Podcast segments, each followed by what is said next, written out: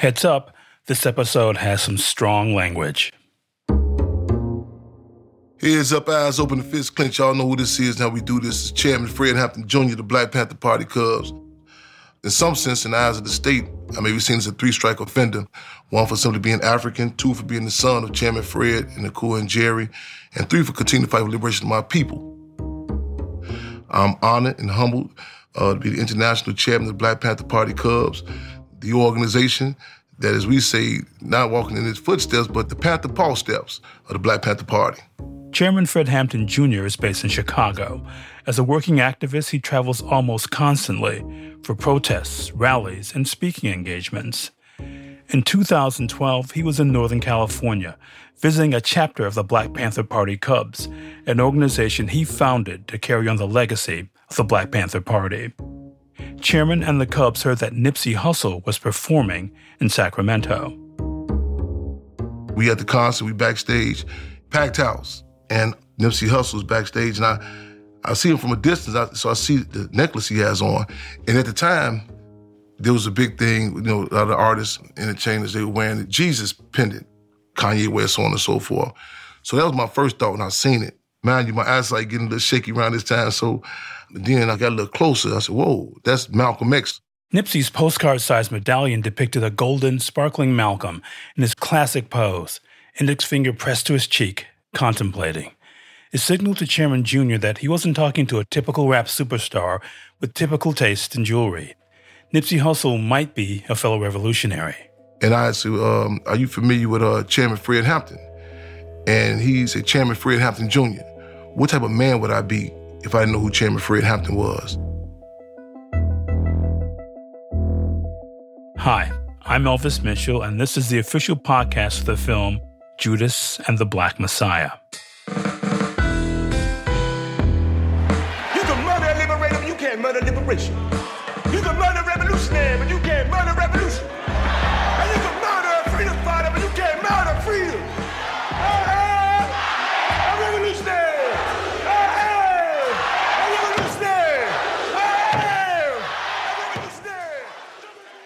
This series, we're looking at the Black Messiah at the center of this film the real story of Fred Hampton. We're going to say it after this, and after I'm locked up, that you can jail a revolutionary, but you can't jail a revolution. Right. When I leave, you can remember I said with the last words on my lips that I am a revolutionary. Chairman Fred Hampton led the Black Panther Party in Illinois until his life was cut short in 1969. What made Hampton so special that he was anointed as a leader at such a young age and then targeted in a federal assassination? We'll go behind the scenes with the film's creators, including director Shaka King and producer Ryan Coogler, who wrote and directed the 2018 blockbuster Black Panther. I'll talk to co stars Daniel Kaluuya, Lakeith Stanfield, and Dominique Fishback. Also to real Panthers who knew Chairman Fred, including his widow, Akua Njeri and Chairman Fred Hampton Jr. Around here, we just call him Chairman. He was born three weeks after the assassination and has spent his life protecting his father's legacy. Chairman Jr. was a cultural expert who consulted on Judas and the Black Messiah. And he's going to help set the record straight about the Chicago Panthers and Chairman Fred Hampton Sr.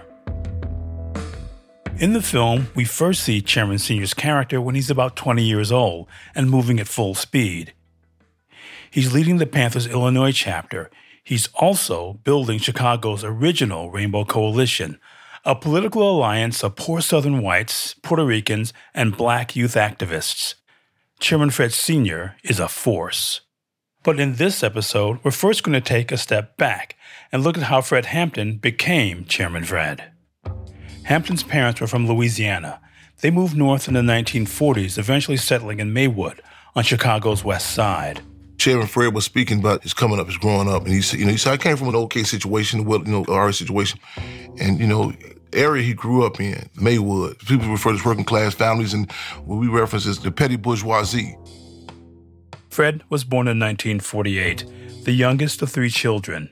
Even as a boy, he was fiercely protective of his family and his community. Chairman Jr. tells the story of his father, at 11 or 12 years old, leading a protest complete with homemade picket signs. recognizing that there's a swimming pool where the black children are not able to go swim at. And to see right across with in places such as Melrose Park or, you know, the white children that go to swimming pool and to challenge that, taking cardboards and sticks and making these posters and we demand a swimming pool and and going up around the police station and police throwing a tear gas canister out there at them and him taking that tear gas canister and throwing it back inside the police station. And even before he was even in school, his brother, who was older than him, coming home and had, had been attacked by some white boys at the school. And, you know, he took a wagon full of bottles and went over there and, you know, he dealt with it. Even in high school, Proviso East, countless cases where he would speak up for others.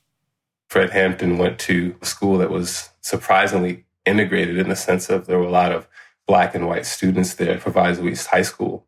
Shaka King directed, co wrote, and was a producer on Judas and the Black Messiah.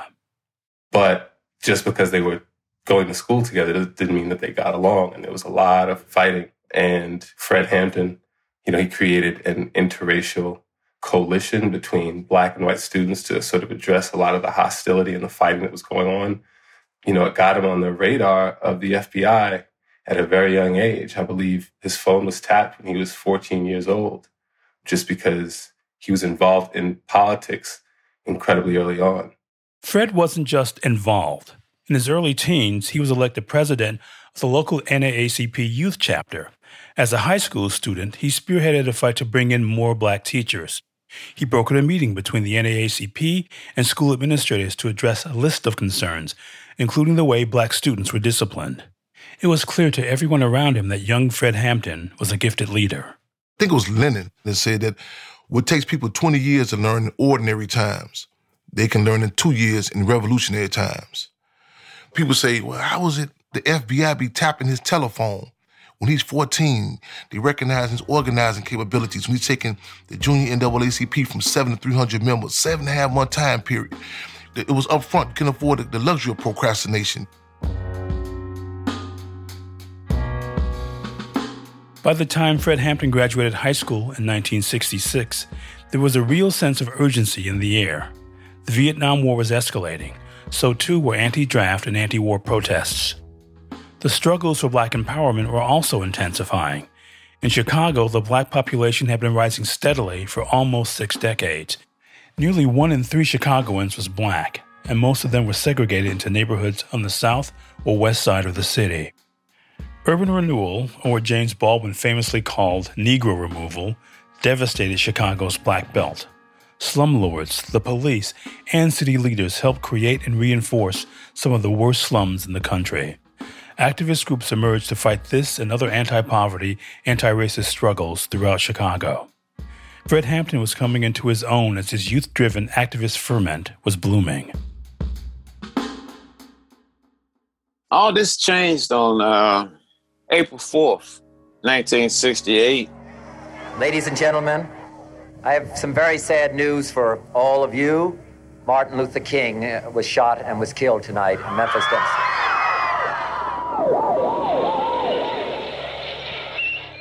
Chicago, Detroit, Boston, New York. These are just a few of the cities in which the Negro anguish over Dr. King's murder expressed itself in violent destruction.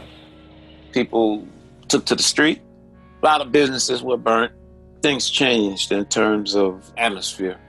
The political climate became more repressive.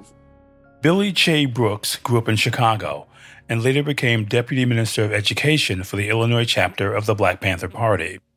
After King was killed, Che witnessed a shift among his peers towards more radical activism.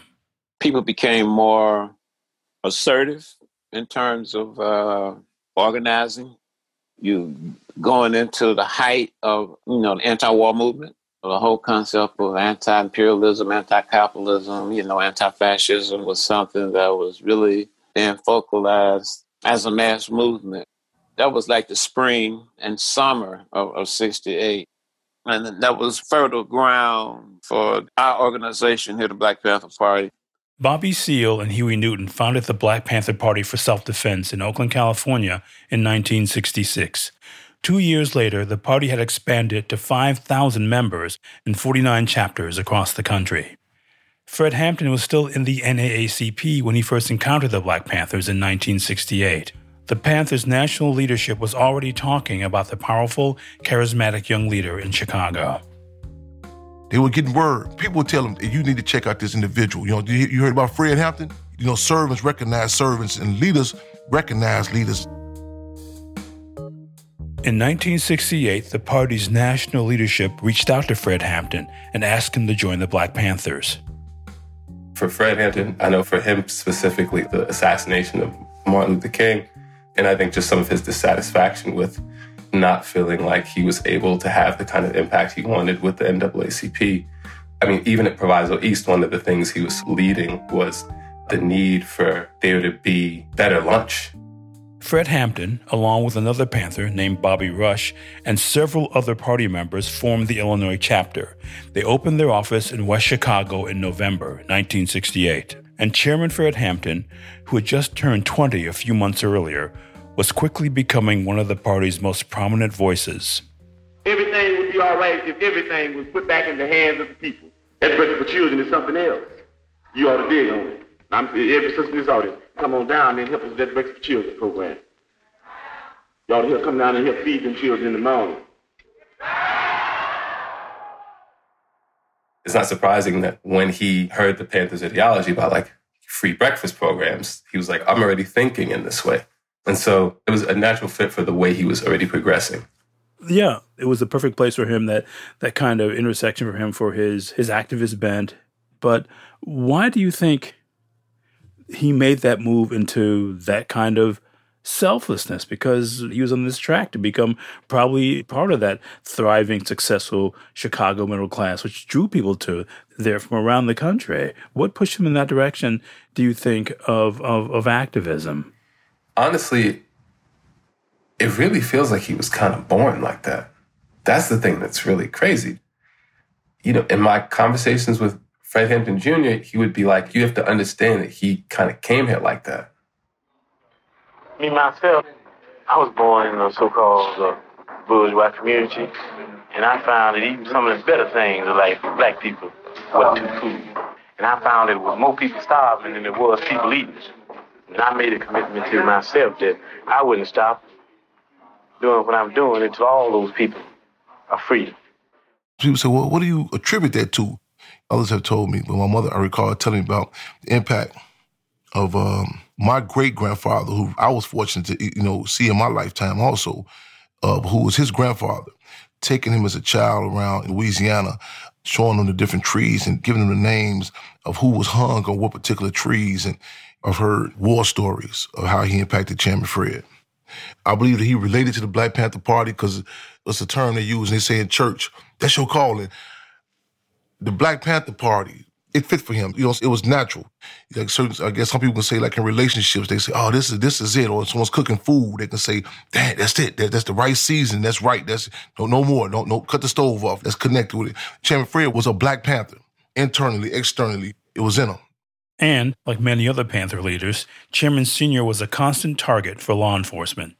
In the spring of 69, he was convicted of robbing a good humor truck and handing out free ice cream. His sentence was two to five years. He was released on bail later that summer, just a couple weeks before his 21st birthday. Learned a lot when I was in prison. Sometimes I started thinking about some of the actions going to be taken against me and the members of the party, and I said, I don't know why I'm not scared. I defined being high off the people. You high? I'm high off the people. I had to put my ear to the ground, and when I put my ear to the ground, I heard a beat. That beat. You high? If you high, you high? I'm high. I'm high. You know, people say that he had charisma. Yeah. I was attracted to him because of his commitment, his willingness to lead by example. He never talked about things that he hadn't done or was not in the process of doing. I love John Fred because the love that not only he showed me, but he showed other comrades, he showed people in the community. And to me, that's not charisma, that's commitment. And he often spoke about having that commitment, uh, undying love for the people, you know. So I wasn't going to join the group that Bobby Lee Rush was in until I met Fred, Chairman Fred, my brother, because that's how simple it was. You know, he just showed that this is who I am. This is what I want to do. You want to do it with me? So yeah, man, we're good till this day. Chairman had a magnetism about him, and the chairman always showed respect. He always showed respect to people. Stan McKinney was a rank and file member of the Illinois Panthers. He was Bobby Rush's bodyguard. He also worked security for Huey Newton, co founder of the Black Panther Party. I think the vehicle of the party was one thing, but having a chairman that was so dynamic and so reachable to all people from all walks of life. I mean, chairman could get out, go into the pool halls, anywhere he went, you know, he galvanized, mesmerized people. So he he had that magnetism that drew you to him. And the key thing, it was genuine. You could feel that. Even brothers and sisters, I wanted to hip y'all to a new, free breakfast program open on the South Side next week. Free for the babies. There's a scene early on in Judas and the Black Messiah that really captures this. Chairman Fred, played by Daniel Kaluuya, and several other Black Panthers go to a pool hall. Chairman moves easily through the crowd, handing out flyers, promoting the Panthers, smiling. The Illinois Black Panther Party has a mandate to feed every hungry kid in Chicago. The Black Panther Party believes in progression. And what that mean? That means first you have free breakfast. Then you have free health care. Then you have free education. Next thing you know, you look up, you done freed your motherfucking self. That scene is based on a scene I, I read or heard about him going into a nightclub and telling the DJ to stop the music and then getting up and talking to people. And he spoke for a while. People didn't say, Oh, what are you doing? They listened. Then the party went back on. The fact that he could stop a party and talk about ideas, talk about duties, activities, actions that the Panthers were doing locally and wanting to get people involved and recruit, essentially recruiting in the middle of a disco. Another feat of the Illinois chapter was its ability to find common ground between Chicago's street organizations. They're represented in Judas as a single fictional gang called the Crowns. In the film, Chairman Fred Sr. hopes to unite the Crowns and the Black Panthers, so he goes to visit their leader, Steele, who's played by Khris Davis. Fred Hampton, the great old retard of the West Side. And your name's been ringing out, man. It was your world, brother Steve. So, what can I do for you? Well, I want to know what we can do for each other. Y'all doing some great work mobilizing young brothers on the South Side. And we are part of a national organization dedicated to the liberation of oppressed people everywhere. Woo-wee. This nigga got some million dollar words, don't he? They wasn't lying. It's not just talk, brother. Our breakfast program feeds over 3,000 kids a week. Motherfucker, the Crowns feed more babies than General Mills. Now, who you think employs all their mamas and daddies? Well, right on, brother, right on. The question is, can you do even more? There's over 5,000 crowns in Chicago. Between your manpower and the Panthers' political platform, we can heal this whole city. And if we take care of Chicago, shit. Come on, man. In reality, Chairman and the Panthers work with several organizations, including the Blackstone Rangers and the Black Disciples. You know, the street organizations already had a political basis to them, which is not the way that we've been taught gangs, black gangs operate. You know, they just are like, y'all some niggas. And meanwhile, yo, they got stores. like, they're like doing things. So he's got street organizations that are already thinking along these ways that he now is coming along is, is really trying to organize them and really get them hip and turn them socialist. And then he's integrating across racial lines in Chicago, which is so deeply segregated. And these people in this class have divided themselves. They say, I'm black and I hate white people. I'm white and I hate black people. I'm Latin American and I hate hillbillies. I'm hillbilly I hate Indians. So we fighting amongst each other. When the Black Panther Party stood up and said that we're going to fight with solidarity. We stood up and said we're not going to fight reactionary pigs with any other reactions on our part. We're going to fight their reaction where all of us people to get together and have an international proletarian revolution. Right on. Right on. And that's saying all power to the people. Right on. Right on. Chairman Fred led the Chicago Panthers as they pushed against the notoriously racist police department, and he encouraged others to do the same. The policemen uh, react the same way from 357 Magnums and shotguns that the people do, or anybody else. And we know how to ward these uh, uh, frantic fascists off. That we have to defend ourselves because only through this proper example of the self-defense and uh, the proper example of retaliation, and by letting these people know that we move from some basic laws, that anything that goes down on oppressed people on the part of the oppressor, it should be reciprocal. And in plain proletarian workers' language, it takes two to tango. As soon as these motherfuckers go, we go. The Chicago Panthers also took on the city's leadership, especially Mayor Richard J. Daley. As the king of Chicago's Democratic Party, Mayor Daley was the picture of a political boss. His infamous Daley machine ruled every aspect of city governance and suppressed black political independence. Daley championed urban renewal. He claimed there are no ghettos in Chicago, and he sanctioned a broad use of lethal force during the protests that followed Dr. King's assassination. Shoot to kill any arsonist or anyone with a Molotov cocktail in their hand in Chicago. Shoot to maim or cripple anyone looting any stores in our city. The Panthers challenged the mayor's reign, often by simply stepping around the conventional party machine and taking their political message straight to the community. They were up in the ante. They were crossing the confines of conventional fighting. They were crossing the confines of, you know, this is how you address this. You know, you vote, you you talk to this designated spokesperson for your leadership. Chairman Fred Kessler, he would designate the Panther Party. We going to church. And a lot of people say, we going to church. He going and, and politicizing the people. And, you know, that line in the movie when he's like, we take care of Chicago. Imagine not only is it a big city, Chicago, but it's the Midwest. It's the connection to everything. So the danger, I think, in having someone that young and that powerful, he's young too. So he's got years. He is a teen. He's doing all this as a teen. He's got years ahead of him. And he's and he's also starting to get the the biggest black middle class in the country. Yes. Under his throw. I mean, that's the big thing too, because yes. there's a, a yes. young black middle class being educated who are hearing him too. They're also not just young either. They're old. He's got the older folks.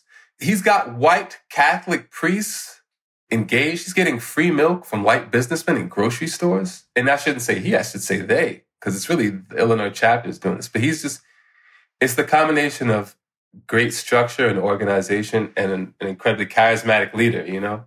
This represented an international threat to this system because people all over the world were talking about, man, who are these cats? arm of a platform or politic, you know what I'm saying? And they're standing up and defending the people. It's not just fighting back for their own personal survival, but standing up for the people and they're serving the people, providing programs for the people, and not just giving some rhetoric. So we say, we always say the Black Panther Party that they can do anything they want to to us. We might not be back. I might be in jail, but when I leave, you can remember I said with the last words on my lips that I am a revolutionary. And you're going to have to keep on saying that. I am the people. I'm not the pig. And the people are going to have to stand up against the pigs. That's what the are doing all over the world. In response to the Black Panthers' growing popularity in the U.S. and globally, the FBI declared war on the organization. But the Panther Party stood firm. Chairman Fred Hampton was an unapologetic socialist. He was clear eyed about the mission of the Black Panthers. They were the vanguard party, fighting to achieve what Hampton called utopia, a communist state, and to get there, armed revolutionary struggle. He was able to make revolutionary acts and revolutionary principles very logical. And he, he wasn't afraid of like the necessity of violence. He had no fear in terms of talking about the reality of defending yourself against fascism and speaking about it plainly. Ryan Coogler is one of the producers of Judas and the Black Messiah. He also spoke plainly about not fearing death Because for people to be subjugated, the fear of death has to be present. You know what I mean? You know, he would say things, if you're afraid to die, you're dead already. If you ever think about me, then if you ain't gonna do no revolutionary act, forget about me. I don't want myself on your mind if you're not gonna work for the people. Like we always said, if you actually make a commitment at the age of 20, and you say, I don't want to make that commitment, only because for the simple reason that I'm too young to die, I want to live a little bit longer, what you did, you did already. If you listen to that from the lens of an oppressor, that's a very terrifying thing to hear. So I think he made oppressors afraid. Is the truth of why they assassinated him.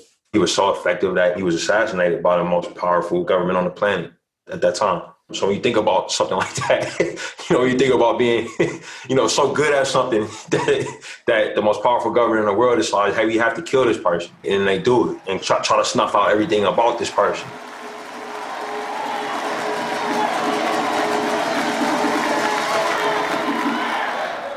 I'm gonna die in no car, Red. I don't believe I'm gonna die slipping on no ice. I don't believe I'm gonna die because I got a bad heart. I believe I'm gonna die doing what I was born for. I believe I'm gonna die high off the people. I believe that I will be able to die as a revolutionary in the international revolutionary proletarian struggle. And I think that struggle is going to come. Why don't you live for the people? Why don't you struggle for the people? Why don't you die for the people? The whole purpose of the movie is to humanize this individual and these people. And the thing is, you're trying to humanize someone who is superhuman. You know, like no one would believe that if we made a straight up story about Fred Hampton, you wouldn't believe it. He didn't sleep. He, he chain smoked. He drank bottomless cups of coffee. He didn't have vulnerability. That's why they had to kill him. FBI Director J. Edgar Hoover wrote in 1968 that one of the goals of his counterintelligence program, known as COINTELPRO, was to prevent the rise of a messiah who could unify and electrify the militant black nationalist movement. Nearly two years later, on December 4, 1969, before dawn, more than a dozen law enforcement officers raided Fred Hampton's West Chicago apartment. Hampton was shot to death in his bed. He was 21 years old. Black Panther Mark Clark was also killed. In the decades since Hampton's death, writers, filmmakers, and playwrights have all approached Chairman Jr. and his mother, Akua Njeri, asking for their help or their blessing in telling the senior chairman's story. And for decades, they've declined. So, why now? We'll be right back.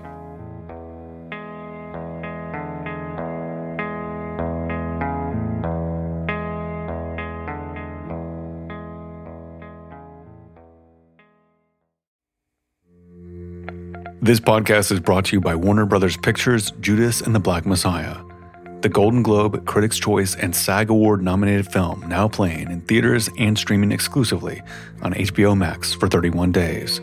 It's time the world knows the truth about Chairman Fred Hampton. Watch the film, know his name, share his legacy. Judas and the Black Messiah. Rated R.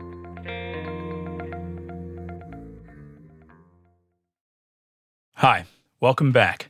This is the Judas and the Black Messiah official podcast. I'm Elvis Mitchell. Ryan Coogler and his wife and producing partner Zinzi premiered his directorial debut, Fruitvale Station, at the 2013 Sundance Film Festival. That's where they met Shaka King. Trapped by a blizzard, they all had dinner together. They talked and bonded. And we you know we've been tight since. So, you know, Shaka and I had and Zinzi, we all had a chance to work together. We got close with his family and stuff, and it became kind of a ritual. Like whenever we were in New York, we would stop by his house, checking on his mom and dad, you know, eat dinner. In 2017, Ryan and Zinzi took a break from their film Black Panther and went to visit Shaka. He told the couple about a script he was working on. It was based on an idea that the comic duo, the Lucas brothers, had originally brought to Shaka. The story of Chairman Fred Hampton's assassination, told from the perspective of William O'Neal, the car thief who infiltrated the Illinois chapter and helped the FBI plan Hampton's murder. Ryan and Zinzi loved the idea, and once they finished with Black Panther, they came aboard as producers. And then we got into development. And through that process, Shaka was like, look, if we're going to do this, we have to meet with Chairman's family. You know, we can't make this without the blessing of his family. So Ryan, Zinzi, Shaka, and producer Charles King all went to Chicago and tried to do what other filmmakers had failed to pull off for decades. they met with Chairman Fred Jr., who now lives at the Hampton House, his father's childhood home. And we sat down, you know, let him know we wanted to make the film. It was it was really like intimidating. He had a couple of former Panthers there who, who knew who knew his father, you know. This was the first of many negotiations with Hampton's family. They were skeptical. It became Ryan's job to do most of the convincing. From the beginning, he and Fred Jr. had formed a bond.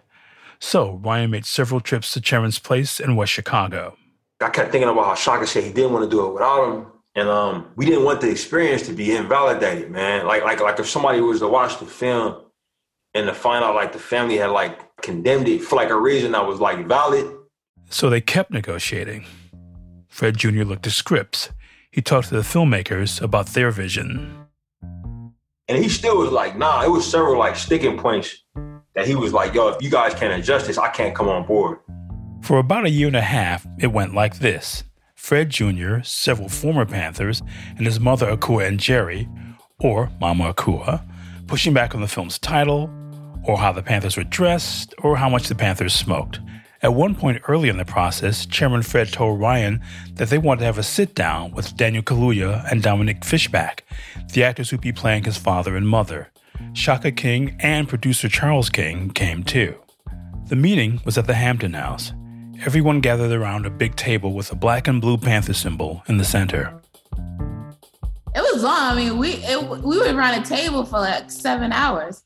Dominique and Daniel were questioned well into the night. Chairman said, uh, "I want to go around this table and know why every single one of you want to do this movie." And he's, like, "I'm gonna start with you." And he said it to Daniel, and I was like, "Oh Lord." he was just kind of speaking to us about what's our intentions for telling the story and what do we stand for.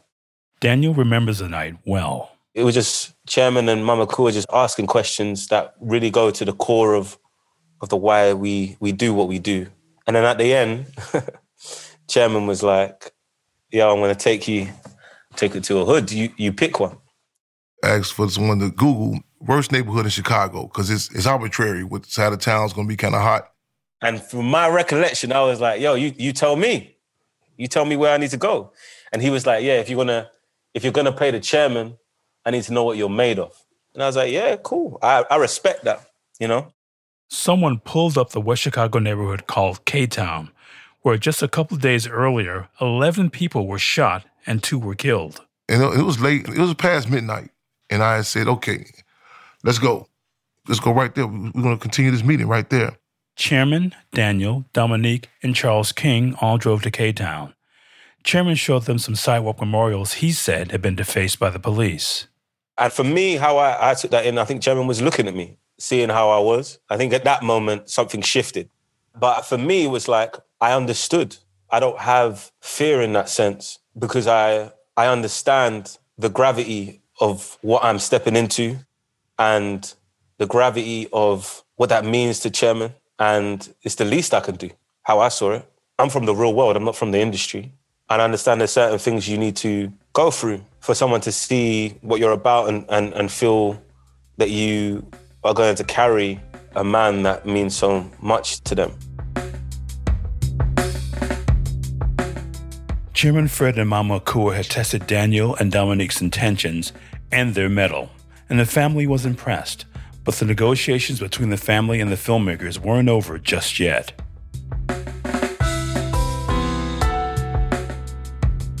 In our next episode, producer Ryan Coogler and Chairman Fred Hampton Jr.